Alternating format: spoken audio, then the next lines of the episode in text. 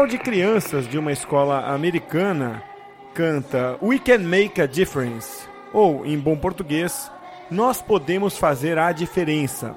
O refrão me faz lembrar uma palestra do americano Jay Bear, que é autor de alguns best-sellers em marketing nos Estados Unidos. E o recado dele era bem direcionado para todos nós que produzimos conteúdo. Ele dizia o seguinte: todos os nossos concorrentes estão ficando cada dia melhores em produzir conteúdo. Nós fazemos um texto sensacional, vem alguém e cria um texto igual ou melhor. Fazemos um podcast fantástico, vem alguém e cria um melhor. Fazemos um vídeo fantástico, vem alguém e cria um ainda melhor. A concorrência comoditiza a competência, concluiu o Jay Bear. Então, a única forma de você se destacar é fazendo conteúdo com muito amor. E a frase que concluiu a palestra é uma frase provocativa que eu trago para fazer você, que produz conteúdo, pensar também. Você está fazendo conteúdo ou está fazendo a diferença?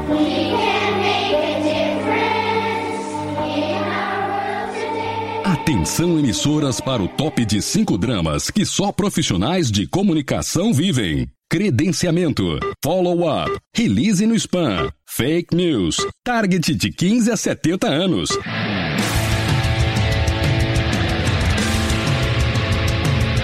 Direto do Centro de Transmissão Comunicacional, Radiofônica, Mediática, Jornalística, Programática, Holística, Multifásica, Antipolítica, Temporal, Fonética, Manacial, Informática, Monumental, Hidrostática, Universal para o centro de seu tímpano. Começa agora o podcast. O podcast do Comunix está no ar nesta quarta-feira, dia 28 de março de 2018. E o tema central hoje aqui é o marketing de influência. E olha, eu quero trazer um conceito aqui que vai ser bastante útil para você que trabalha com marketing de influência, que tem a ver com o tipo de influenciador que você escolhe. Então, de uma forma simples, a técnica da pirâmide de influência diz o seguinte: se você trabalha com um influenciador muito popular, um cara famosíssimo, com milhões e milhões de seguidores, você provavelmente vai ter como grande benefício das suas campanhas o brand awareness, porque é isso que um influenciador muito popular faz. Ele espalha a sua marca por aí na cabeça das pessoas. Agora, se você busca engajamento e até conversão, você vai trabalhar mais com micro influenciadores, porque eles têm uma proximidade muito maior com o público. E esse é um conceito relativamente antigo, né? Se você quer brand awareness na mídia de massa, você vai para a televisão. Se você quer um engajamento maior das pessoas atuando mais próximas de você, você vai para a mídia segmentada. Na influência é mais ou menos a mesma coisa e é esse o tema da nossa conversa com a corneta de hoje.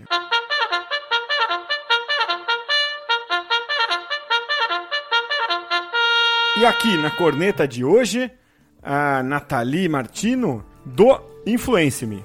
Tudo bem, Nathalie? Tudo bem, Cássio. Obrigada pelo convite. Fico muito feliz de ser a presença feminina aqui. Vamos ver se eu consigo representar bem é, esse, esse gênero aí forte. É, a gente pautou hoje é, a pirâmide de influência, né? É, esse é um método, na verdade é uma técnica, um conceito que a Nathalie tem usado com, na, na, na consultoria com as empresas que é, começam no marketing de influência, que é, é, um desenho ali, não dá pra gente no podcast falar, né? O máximo que a gente faz é descrever. Então você imagina duas pirâmides, dois triângulos, um de cabeça para baixo ao lado de um triângulo na posição normal. Bom, deixa, vou deixar você explicar o que, que é, para que, que serve né, essa pirâmide de influência que geralmente é acompanhada do funil de conversão, né? Uhum. Bom, vamos tentar explicar aqui sem o visual. Uhum. Mas vamos falar primeiro então da, do triângulo para baixo, né? É, no funil de conversão, a gente trabalha muito o objetivo da empresa com o relacionamento com os influenciadores. Então, imagina que se eu quero gerar visibilidade, se eu quero que a minha marca esteja na boca da maior quantidade de pessoas, na cabeça da maior quantidade de pessoas, é, eu preciso atingir um grande número de seguidores. É. E aí, nesse sentido, então, a gente tem a maior parte do triângulo, a parte mais larga, é, que está voltado para esse objetivo. pensando na, no meio do triângulo, é, eu já tenho mais o objetivo de engajamento. Eu quero trabalhar a percepção da minha marca, eu quero direcionar a imagem da minha marca. Então, eu já não preciso atingir um grande número de seguidores, mas também não preciso ser tão segmentado, ir tanto num nicho específico. E aí eu tenho o meio desse triângulo. E bem embaixo, né, na ponta do triângulo, que nesse caso está voltado para baixo, a gente tem o engajamento. O objetivo é gerar venda, gerar leads, conversão. E aí, nesse, quando eu tenho esse objetivo, eu preciso ser mais específico, eu preciso buscar atingir exatamente o consumidor que eu quero. Ah. Então eu, eu já não tenho mais aquela, aquela necessidade de dar um tiro de canhão e atingir Então, para ver se eu entendi, a, a, empresa pode estar num objetivo mais amplo um pouco, que é o alcance, ela, é, a mensagem chegar nas pessoas, e Isso. aí não vai ter muita segmentação. Um passo seguinte, um estágio seguinte, ela já está um pouco mais segmentada, e o passo final é ela estar tá absolutamente focada naqueles que vão comprar. Exato. Então, se eu quero gerar um grande alcance, se eu quero um brand awareness, que em português é a consciência da marca. A consciência da marca, só explicando um pouquinho o conceito, ela é mais que visibilidade. É a visibilidade mais a minha marca como referência do segmento em que ela atua. A retenção, vamos dizer assim. É, né? então, por exemplo, ah, eu, quando eu falo de sabão em pó, eu lembro de Omo. Uhum. É uma marca que tem grande brand awareness. Bom, então se meu objetivo é aumentar essa visibilidade, dar esse tiro de canhão na minha campanha, pensando na pirâmide de influência, que é um triângulo normal, eu preciso utilizar celebridades. Tá. Que nessa pirâmide ele está lá no topo. Então, o menor número de influenciadores que eu vou ter entre os vários é, tipos de, de, macro, mega influenciadores, micro influenciadores, estão as celebridades em menor quantidade. Que são justamente os caras que falam com todo mundo sem grande segmentação. Exatamente. Então, as celebridades do YouTube ou os famosos que têm redes sociais, eu vou utilizar essas pessoas porque a gente sabe aí que a audiência é muito grande. Pensando já no engajamento, que aí eu já estou no meio da, da pirâmide, o que é melhor eu utilizar? Para esse objetivo, o tipo de influenciador ideal seria um especialista. Então, alguém que tem autoridade no assunto. Por exemplo, se eu vou falar de alimentação saudável, seria um nutricionista, um nutrólogo, um, médico, é, buscar influenciadores que tenham certo domínio sobre esse assunto, porque eu vou ter uma alta confiança, um nível de confiança muito grande por parte do consumidor, né? Eu vou ter uma credibilidade na mensagem que ele está passando. E se eu quero focar mais o meu, a minha campanha de influenciadores, eu quero engajar, eu quero engajar não, desculpa, eu quero gerar venda, eu quero converter aí o ideal é a gente utilizar o microinfluenciador que está na base da pirâmide de influência. Uhum. E por que o microinfluenciador? Porque o microinfluenciador, ele está muito segmentado, é aquela cauda longa. Então, normalmente esse microinfluenciador, ele fala sobre temas muito específicos. Quando a minha marca se relaciona, é, se alia com esse tipo de influenciador e passa uma mensagem por meio dele, eu estou indo muito mais direcionado no meu público porque o público que segue ele tem interesse genuíno no assunto que ele aborda. Então vamos pensar aqui na base do exemplo. O, a gente teve. Pensei em duas campanhas, pegar os dois extremos ali, pelo que a Nathalie explicou. Então, quando você quer um alcance muito grande, um, um brand awareness, você vai na celebridade. O caso do Bob's com o Whindersson Nunes é bem isso. Isso. Né? isso. É, é, é, você tanto faz a faixa etária, tanto faz a atividade profissional queria awareness, queria que as pessoas se lembrassem do Bob. Foi naquela encrenca lá do milkshake com o, o McDonald's, tá? Quando eles, é, na verdade, o McDonald's comprou né, a marca do ovo maltine, né, do milkshake de ovo, de ovo maltine. E a reação do Bob foi trazer, é, é, provocar awareness, fazer com que as pessoas soubessem que o, que o, que o retivessem a marca Bob's ainda como referência. Beleza.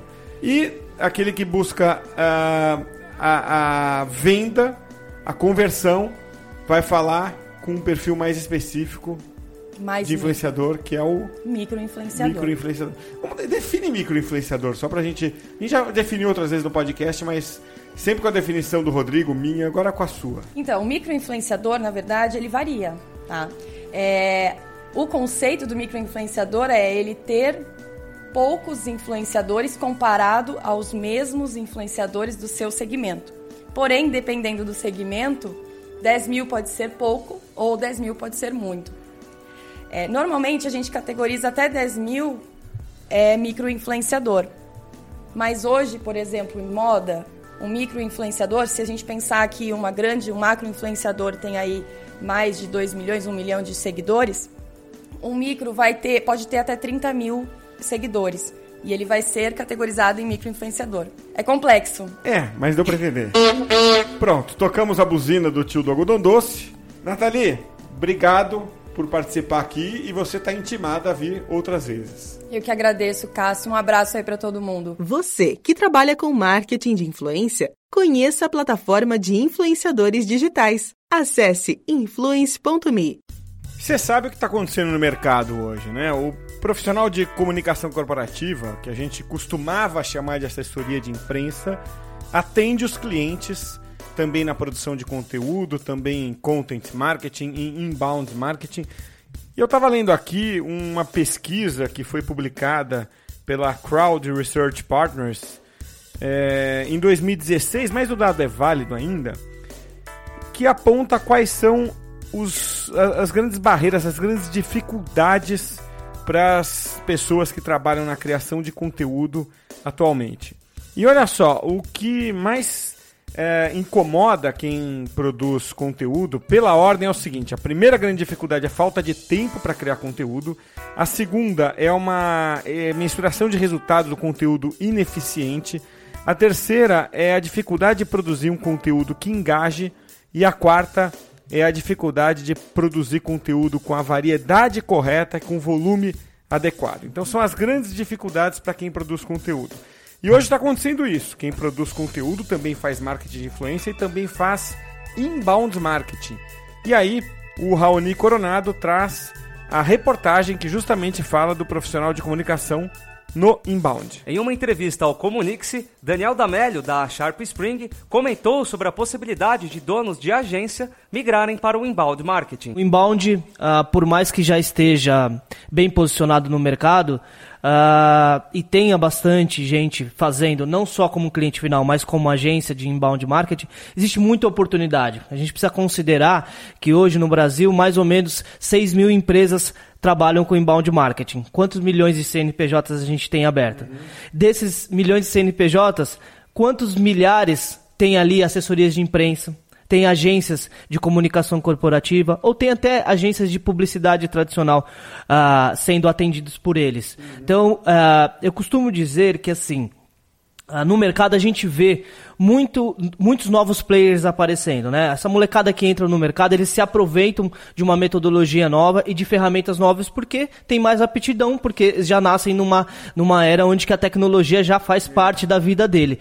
Uh, quem trabalha mais tempo no mercado, naturalmente tem um pouco mais de inflexibilidade, mas isso não quer dizer que não possa se adaptar. É, eu conheço agências que conseguiram sair de um modelo tradicional, tanto de comunicação corporativa quanto de assessoria de imprensa, ou seja, de nichos específicos dentro da comunicação, e conseguiram se adaptar com o inbound marketing.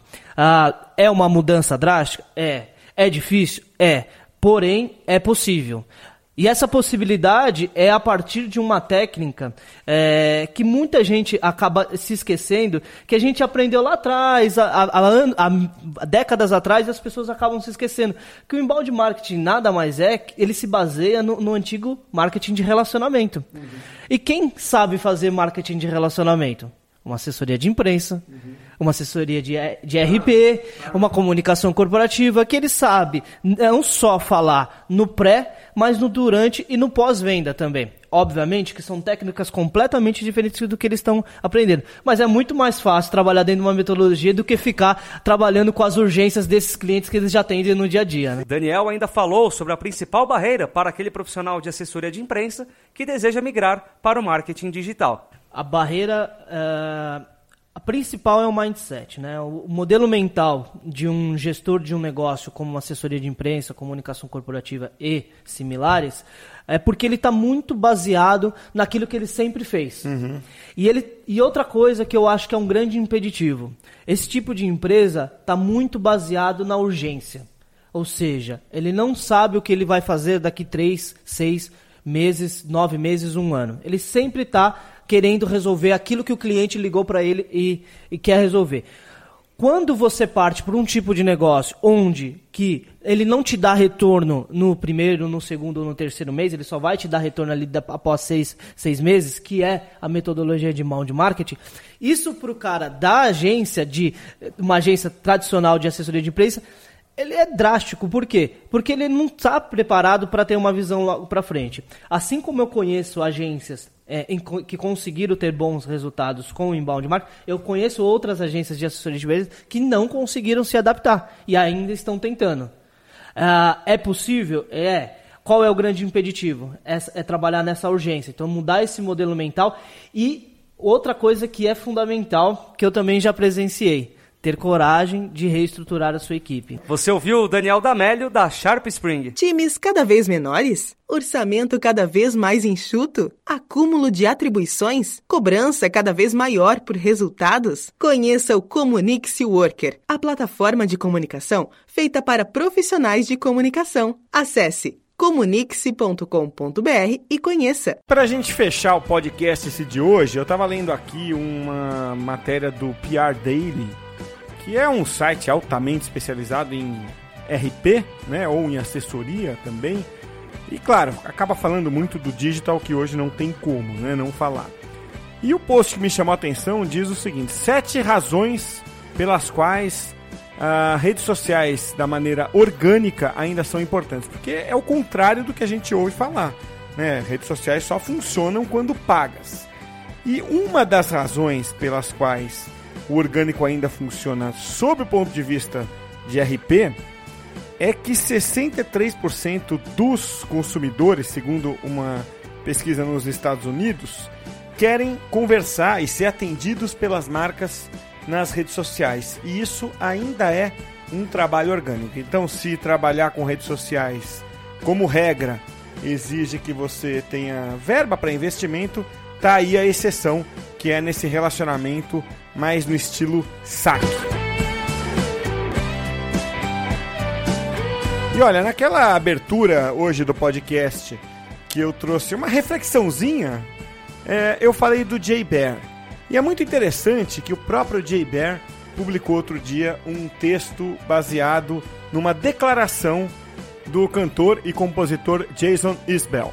Ele diz o seguinte: escrever é um trabalho, não é uma forma de arte. Então não tem essa de você ficar sem inspiração para escrever. Se você é profissional e tem que produzir é, conteúdo, no caso dele música, você simplesmente senta e faz o seu trabalho. Bom, a nossa reflexão aqui é a seguinte: se para alguém que compõe música vale essa regra, para alguém que escreve conteúdo muito mais simples, como é o nosso caso, a regra vale em dobro, não é? Então, para terminar, você fica com uma canção aí do Jason Isbell, que tem no currículo nada menos do que quatro prêmios do Grammy. A música é 24 Frames, que encerra o podcast de hoje.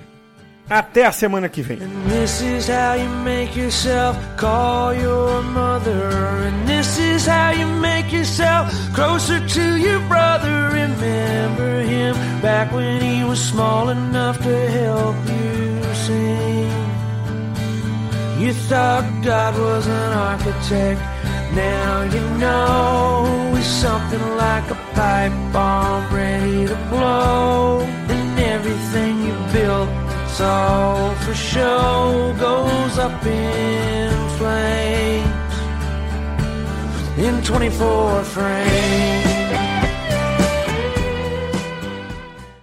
For confidence in your financial plan, look for a CFP professional. When your financial advisor earns the CFP certification, it means he or she is trained to provide ethical financial planning across a holistic range of topics, from retirement and investing to taxes and estate planning, all in your best interest. So, with a CFP professional, you'll feel confident in your financial plan today and tomorrow. Three letters do make a difference. Visit letsmakeaplan.org to find your CFP professional. And now, an update on what some analysts and reporters are calling the Great Resignation and the upside of it all. As many as 44% of workers are leaving their 9 to 5s behind and looking for life hacks to make up the difference in income as they pursue other jobs. And as that number grows, so have downloads of an app called Upside. It's a free app for cash back on gas groceries and at restaurants. Can an app like Upside really make a difference? You bet. With Upside, users can earn an average of $96 a year, and it works at all the big gas brands like Shell, BP, Valero, Phillips 66, Circle K, etc., and at favorite local grocers and restaurants. Everyone's got to drive and eat, right? If you want to get in on this life hack, we have a promo code for you. Head to the App Store or Google Play and download Upside. Enter code HACK to get 25 cents per gallon or more cash back on your first fill up. You can cash out anytime right to your bank account, to PayPal, or an e gift card for Amazon and other brands. Just download the free Upside app and use code HACK.